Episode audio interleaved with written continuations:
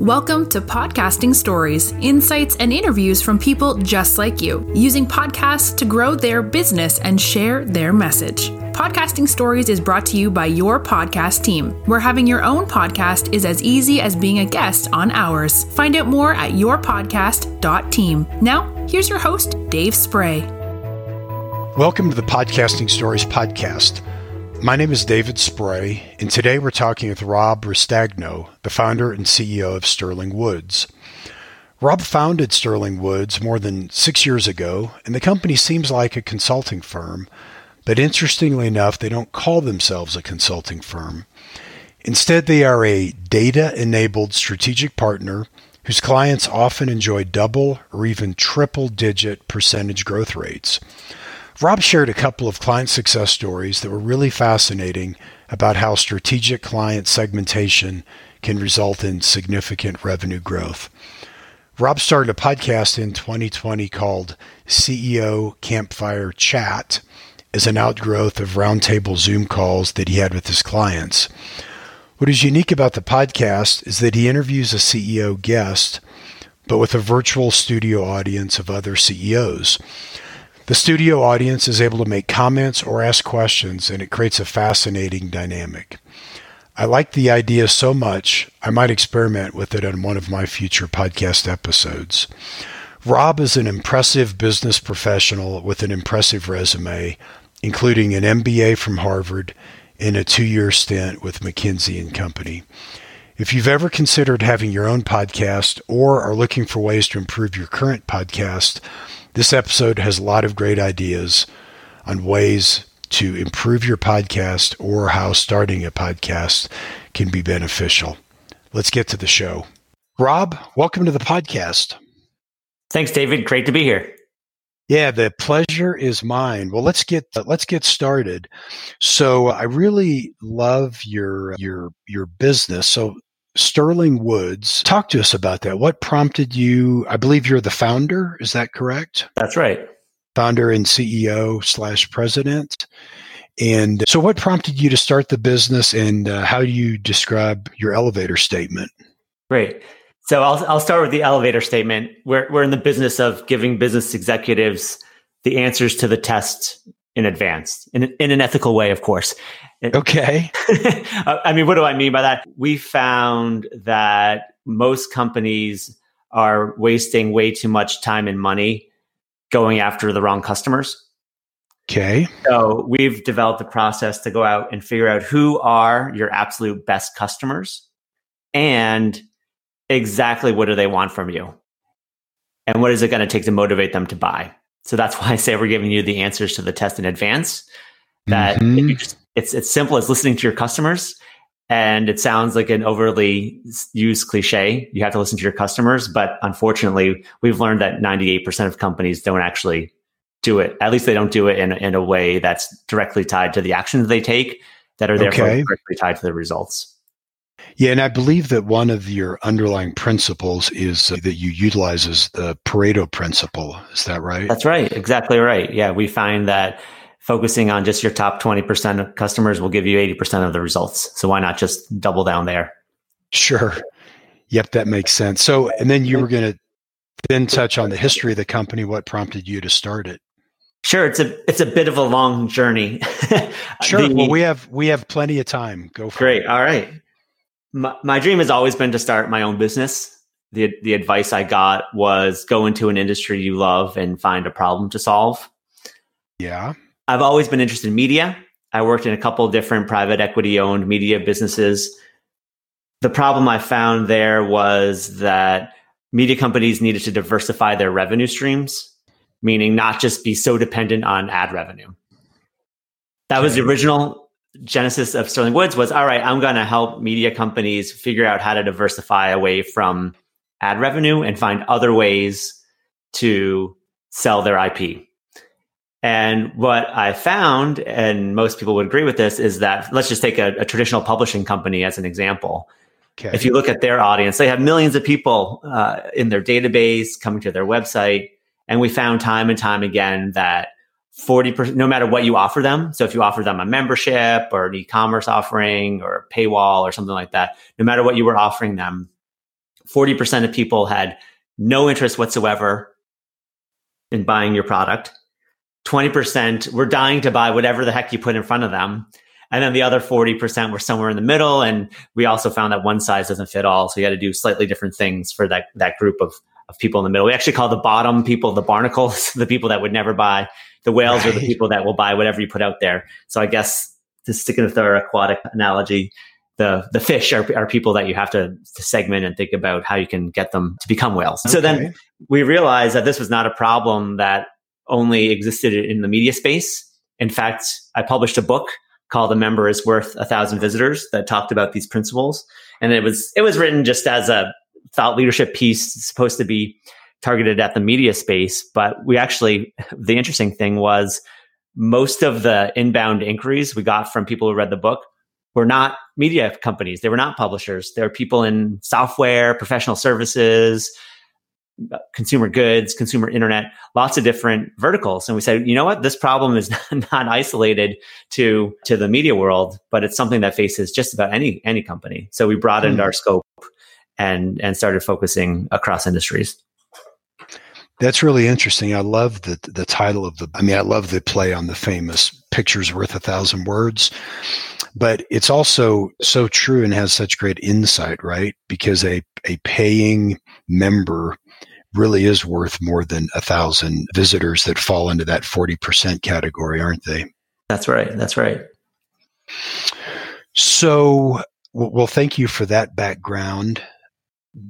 Could you to help me and the listeners kind of better understand like exactly what you do could you give us a, a client success story or two and if you can share the client name that's great and if you're not able to we understand yeah I, I you know we work with brand name clients like smithsonian new york times vistage I, I, probably won't name the name of this particular client just so i can get into more details Sure. Uh, I just wanted to give a flavor. Of some of the, we work with companies big and small, so not just the big players. But the uh, the the project that comes to mind was a professional services firm that was really struggling with their their marketing department was really struggling with finding qualified leads for their sales team to close.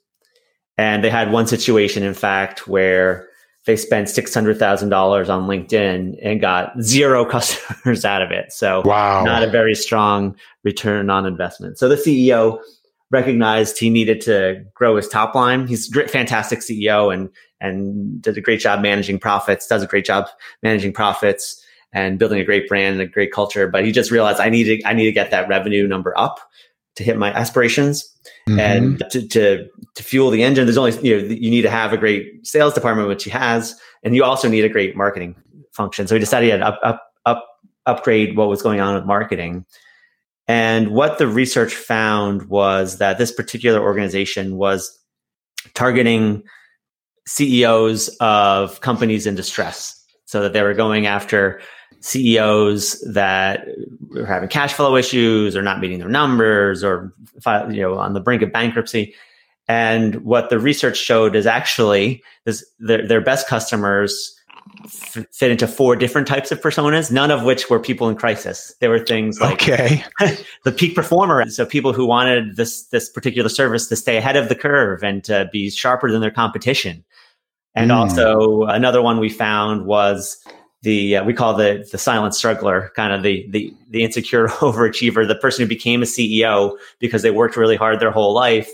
Then they got into the CEO chair and realized, oh wow, I don't you know really know what I'm doing, I kind of have to play a CEO on TV, fake it till I make right. it. So this particular consulting service really helped them, you know, get comfortable in their own skin. So you can re- realize that these two, how you would market and sell to a peak performer or an insecure overachiever is totally different than how you'd market to someone and sell to someone who's long story short, the, the company was able to reduce their customer acquisition costs by 78%.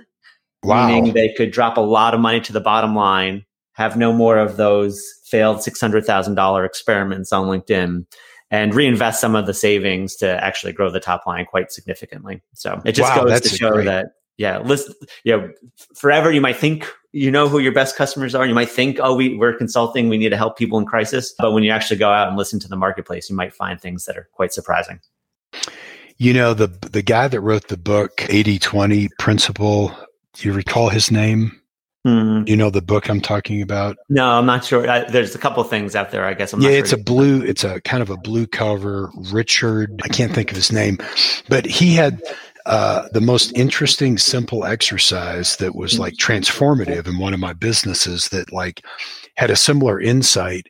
He his exercise was was rank your clients in descending order by revenue or profitability and then have a, a column next to that with a cumulative percentage of your total revenue.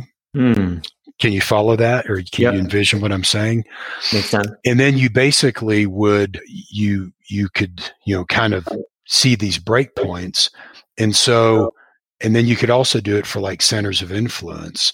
And the centers of influence was really interesting for me because I had like, you know, hundreds of centers of influence but Mm. five of them accounted for like 80% of my referrals. Wow. And so my immediate takeaway was I stopped going to all networking events. I stopped like practically everything. And I just, those top five centers of influence, I started taking them to lunch every month. There you go. Yeah. And, and that was like, a, and then on the client side, it was kind of a similar thing that we had a, uh, and the other thing he taught in the book is that the 80 20, you know, can be a, can be a different proportion, but it's just where the natural breakpoints happen. That's And the other thing he pointed out there that was that was also new to me was it can be an 80-10 or an 85 or an 80-40. The Hmm. numbers don't have to add up to 100. It's just where Right. you have these disproportionate breakpoints. I And like it was it. kind of a similar thing that I noticed that, you know, a handful of clients made up, you know, half our revenue and that I'd probably be better off spending more time with those uh, clients. So uh, I can appreciate uh, what you're saying as far as the Pareto principle uh, really uh, resonating in your model. yeah, it, make, it makes a lot of sense, and the math, math, math is there to prove it. Yeah, it sure is. So, do you have another uh, client success story you could share with us? Uh, Sure. There's another client in the media space that launched a membership program, a subscription program to their audience, which is great because they were were trying to diversify their revenues. However, they didn't do very much customer research before they launched. They kind of said, "Hey, let's take everything we have, but the kitchen sink, bundle it together and sell it, and just put it on our website and see what happens."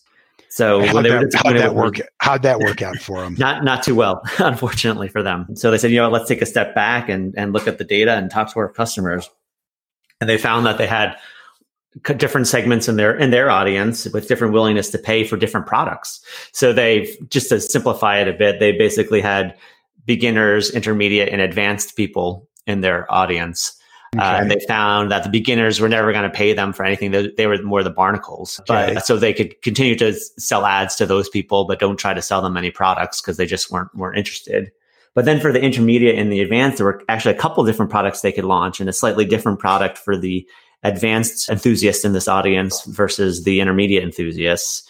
And as a result, they were able to relaunch their membership program with three different tiers, depending on what you were looking Mhm. for. Each tier targeted at a different segment in the audience that that that we discovered in the data, and they were able to actually get a ten times increase in revenues in their first year after by by again get figuring out who their best customers are, figuring out what they wanted, going out and just giving it to them, and and it, it just seems so so simple in in retrospect.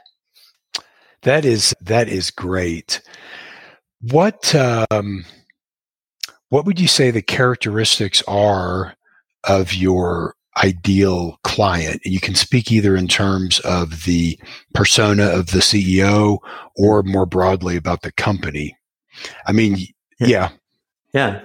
Then we, yeah, we, we have to practice what we preach, right, David? we have to have, Sure. have to answer this question. So we actually think in terms of three use cases or, or three problems that we solve. What one is we call new beginnings. So these are C-level people who just got hired, so they're new and they need to get Okay. some track record, or maybe they were just acquired, uh, so they have a new owner, uh, so they're not new to the company, but they've just been merged or acquired by a private equity firm or a strategic investor, or strategic company. And so that's that's one. The second one we call is hitting a ceiling. So a lot of companies out there, we hear this all the time. Hey, I can get to 10 million, but I don't know how to get to 100 million. Or hey, I got us to 100 million, but I, I need to think about how we're going to become a, a 200 million dollar company. And okay. the, this is another book for you. What, what, got you here won't get you there. So I think it's recognizing that right. hey, what got us to 50 million won't get us to 100 million. And so in those cases, we're probably looking to launch new products or enter new markets or, or change our business model to be able to get to that higher higher plateau level. Um, and then the uh, the third thing is is hit, hit the skids. So had just a little bit of a bump, maybe had a bad quarter two, or two not in turnaround mode, but hey, I'm, I'm the CEO or I'm the chief marketing officer or I'm the head of sales, and I, I just missed my numbers for one or two quarters in a row and I want to get ahead of the curve because I know my job's going to be at stake if if this continues again for, for another quarter. So we can help course correct in those situations. That's uh, that's really helpful. Now, so I of course am going to give you some of your own medicine here if you don't mind.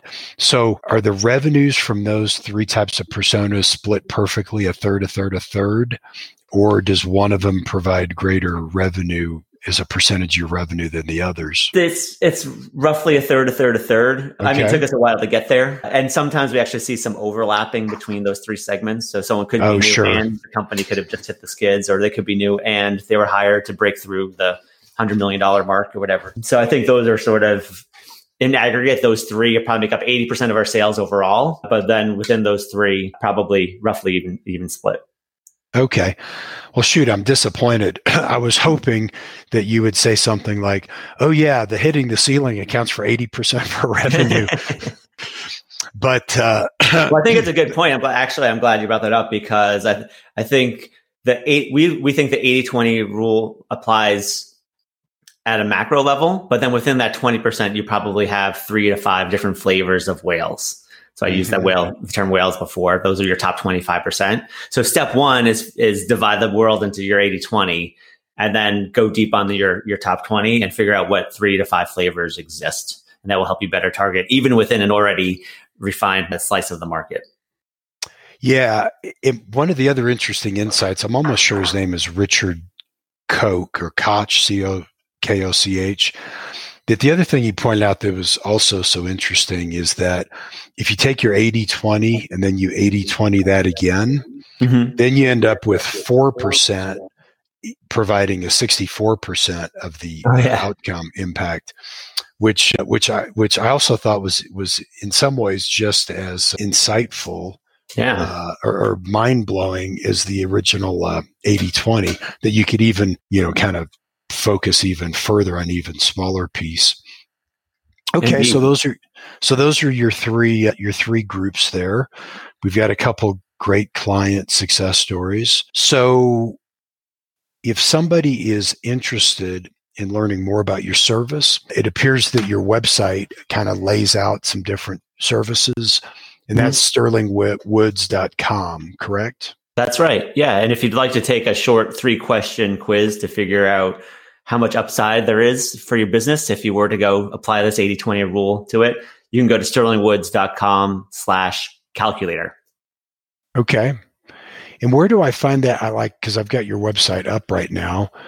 Is it under knowledge? Yeah, and just just yeah, the fastest way there is just to type in sterlingwoods.com slash calculator. We might okay. be moving around the menu a little bit over time. So that, okay. that'll get you directly there. Yeah, we have a an eight question scorecard on our website. All right. So yeah, I see it right here. Yeah, it takes one minute. Ours takes, uh, we say it takes five minutes. So, okay, so they could go there. So sterlingwoods.com slash calculator. Do you accept LinkedIn invitations? Yes, I, I welcome LinkedIn invitations. Okay. And that's, and your name is spelled Rob Ristagno, R I S T A G N O. Is that correct? That's exactly right.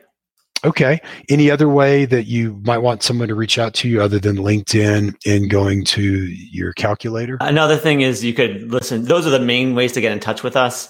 If if you want to hear a little bit more about our philosophies, and I think we'll we'll get into this in a second. But we have the CEO Campfire Chat podcast as well. Great. Yes, your timing is is exquisite because that was what we were going to shift gears to next. So, how long ago did you start the podcast? It, it, it looks like it was uh, about a year or two ago. Exactly. I started it last year in the thick of COVID. Okay. And what prompted you to start it? What happened about the end of March last year, I decided to get my, no one had any idea what was going on with COVID. So should we shut our offices? Should we reduce salary? Should we furlough or lay off? Everyone, th- this was unprecedented times. Mm-hmm. Now, unfortunately, feels so normal. The the idea was every Thursday I got my client invited my clients to a call, a Zoom call, which which at the time was novel, but now we're all sick of Zoom. Sure. And we, we just went around the horn and talked about what we we're doing. That evolved into having one person being on the hot seat and talking a little bit more specifically about what they were doing as a case study. And then people were welcome to ask questions.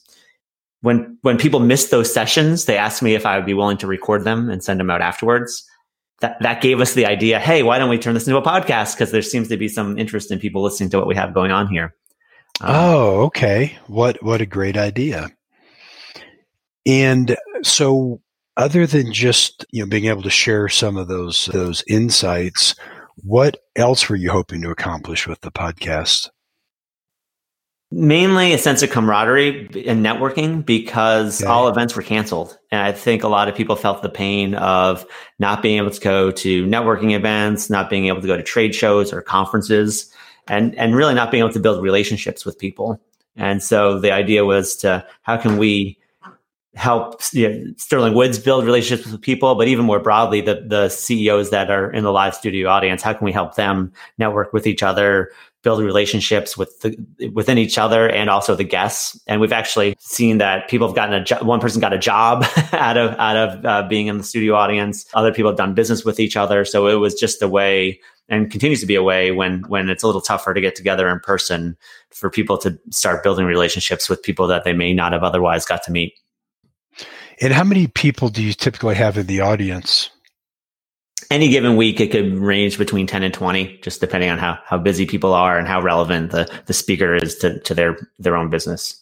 We probably have about 75 people in the live studio audience database, more people on, on the roster than will actually show up or able to show up any given week. So yeah, that's that's really that's a really interesting format. I've never heard of that type of format. And I and I apologize. I had it on my list to listen to a couple of the episodes, but it just it just didn't happen. So I, I apologize. But did so the audience like they'll actually ask questions of the uh, person in the hot seat? Yeah, yeah. So the format is we do some ice breaking activity. We try to make it feel like an actual campfire. So we do some ice breaking up front, then then the guests roast some marshmallows. Exactly. yeah. You know, the guests and I, we kind of we go through a few questions on a, on a theme, and the audience is welcome to chime in with shared experiences or questions, and then we end with some some kind of lighter. I call them campfire games, just kind of some some some ways to end on a, on a more fun note. You know, that just sounds, I'm a huge podcast listener, and that just sounds fascinating. And I'm actually hitting subscribe right now. So I will start to uh, listen to those going forward. Thanks, so I'm Dave. just I'm I'm really curious the so the audience like when they chime in, do they do so anonymously? Do they sometimes do they introduce themselves and like the company they're with? What's the typical format? It's I don't want to. It, it's closer to anonymous. Uh, they, okay. they usually state their name and what company they're for from, but it's that they don't. You, I guess you get to know the audience members over time. They don't. They mm-hmm. don't. They don't really pitch or get, give the pitch of what they do. They just say, "Oh, hey, this is this is Dave from XYZ company. So, but it is kind of interesting. I think some of the the uh, audience members are, are, have become fan favorites. you kind of get to know some of the audience members as well. Really, you kind of like the way you've got like fan favorites on Shark Tank, huh? There you go. Exactly. Yeah.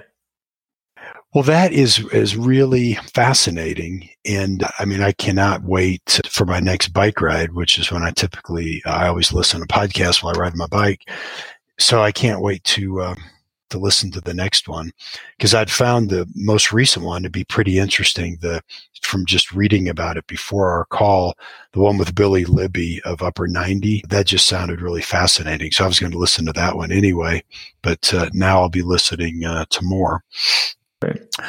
What, how has having a podcast compared to your expectation? I think it's just been a great way to build relationships. It wasn't intentional, but a couple of people involved in the podcast, whether it's guests or audience members, have become, become clients. So it started with just clients, and then I guess a pleasant surprise is once you have a podcast up and running, you get hit by all these publicists and being like, "Hey, can so and so please be on your on your show?" So it's sure. been a, I was doing it mainly to add value to my initially to add value to my clients as a way to stay in touch with them and uh, kind of just keep Sterling Woods brand out there. But it's actually become more of a direct lead gen thing than I than I ever expected. That's awesome. And it looks like you're on an every other week release schedule. Mm-hmm. And so, yeah, that's that's really great that you've had that uh, kind of unexpected uh, surprise of the non-clients participating. What? So I've got a question that I've learned summarizes what used to be uh, five other questions. Okay. So the question is, do you intend to continue to podcast? Yes, yes. I think it's become a key key piece of of our of our marketing strategy. Hmm. What do you what do you enjoy the most about having a podcast, or maybe what are several of the things that you you enjoy about having a podcast? I just like it's a good way to meet new people and build a relationship and in a casual way. Like sometimes if you meet someone at a conference, they might assume you're trying to sell them something. So it's right. it feel as organic. So I think this is just an organic way to to meet new people and hear different stories and expand your network in a very organic organic way. Yeah, I, I, I can relate to that. How do you decide if continuing the podcast is worth the time and money? I mean, I know you. Uh, I should have asked that question first, I guess. But what's kind of the analysis you use? Is it purely financial? Are there kind of intangibles in the equation? Yeah, I think the the the first one I'd say is just, you have to gut check. Are you still passionate about it? Because if you're not excited about it, I, th- I think you can tell. Sometimes I've been invited to be a guest on podcasts and I can tell this is not, not true for you, Dave, but I can tell the guest is just doing it because they hope that I eventually become a client or the host is doing it because they hope I become a client. And I can tell mm. they're hard kind of the question. They're kind of phoning it in and reading right. questions over and over, which actually has a the, the, reverse effect, I think, that the host wants. So first sure. make sure your passion is in it and that you, you're excited about helping your guests out because your guests are, you know, are in it, I guess, because they want some publicity too. so, so just kind of be, be a, uh, what would you say, a servant leader mindset and, mm-hmm. and, make sure that you're excited about it and excited about helping people out. Then I guess, you know, you have, at the end of the day, it is, it's not as, as if we hire people to, to edit and, and post and promote our, our podcast. So it's mm-hmm. not a mm-hmm. lot of my time. You have to spend some time on prep and some time on the actual recording, but then I'm, I'm talent. I'm, I'm blessed that I have a talented person named Amanda is really the producer and takes care of all the editing and, and distribution and promotion of the episodes. Um, okay. that costs money, of course. It doesn't cost time, but it costs money.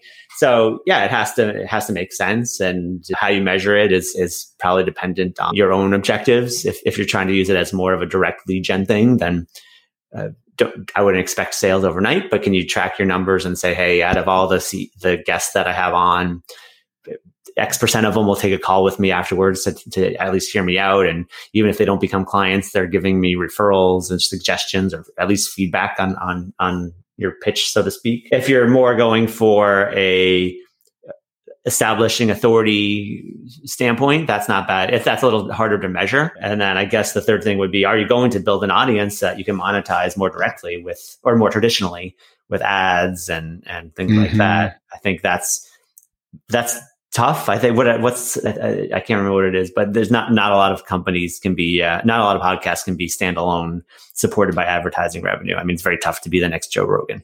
Sure, sure. Yeah, I would agree. And that's always something we tell our clients that, you know, your goal is not to be a, you know, commercially viable podcast. Your, the goal is to, you know, use it as a credibility building, relationship building, yeah. client a spotlighting. Yeah, at the end of the day, oh, you have to be having fun with it. If you're not having fun with it, don't do it because it's gonna, it's going to show. And then there's other, there's lots of other ways to develop your business. Sure. I'd say you have been really good at, at anticipating my question. So you anticipated my next one. What advice would you give to someone who's considering starting a podcast? So I've got your first answer already, and that's you know you know make sure that you're you're you're passionate and, and excited about it. Yeah, I think the other thing is it, the cost of entry is very little. Right. And don't worry so much about super high end production value at first You mm-hmm. probably should just get a nice microphone, which can be one or two hundred dollars. I think that's the main main requirement. Make sure you're in a room that doesn't have a lot of echo. Whether you can put blankets and pillows and stuff down. So there's really like it's not a lot. Of, it's it's not very expensive. I use what is it Libsyn to distribute it. Yep. I think it's five dollars yep. a month maybe or fifteen dollars. It's not a lot of money. Sure. So, so so it's it's not expensive to get started. So just try it and see see if you like it or not. I'm sure you can find someone to be a guest. You got an existing client, a prior client, a friend, a colleague.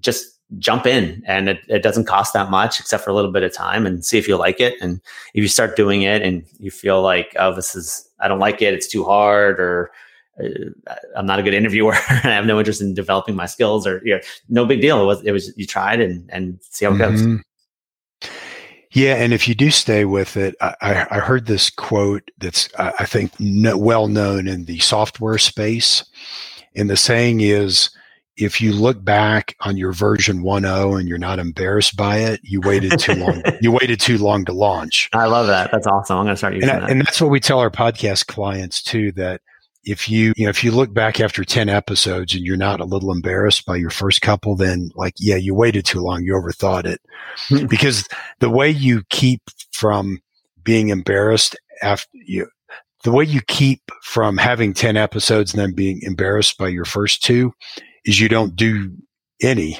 That's yeah, how you prevent yeah. being embarrassed. So we tell them to uh, to embrace that. What do you wish you knew when you started the podcast?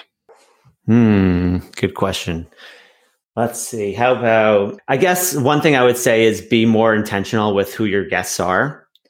When okay. I started, I think I was afraid that I wasn't going to be able to get enough guests. You can fuel the guest list by relying on friends and clients at first.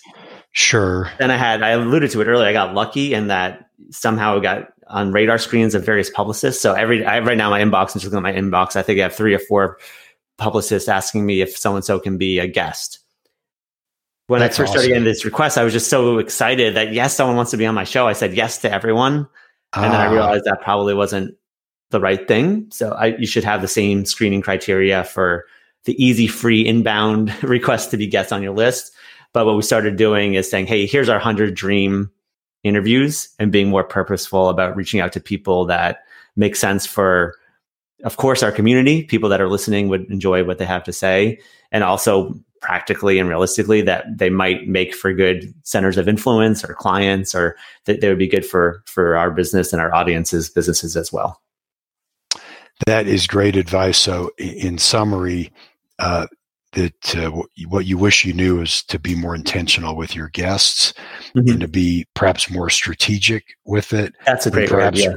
Rely more on your own outbound efforts rather than just kind of passively seeing uh, who wants to be on your podcast. Does that sound? Yeah, that sounds right? right. Yeah, yeah.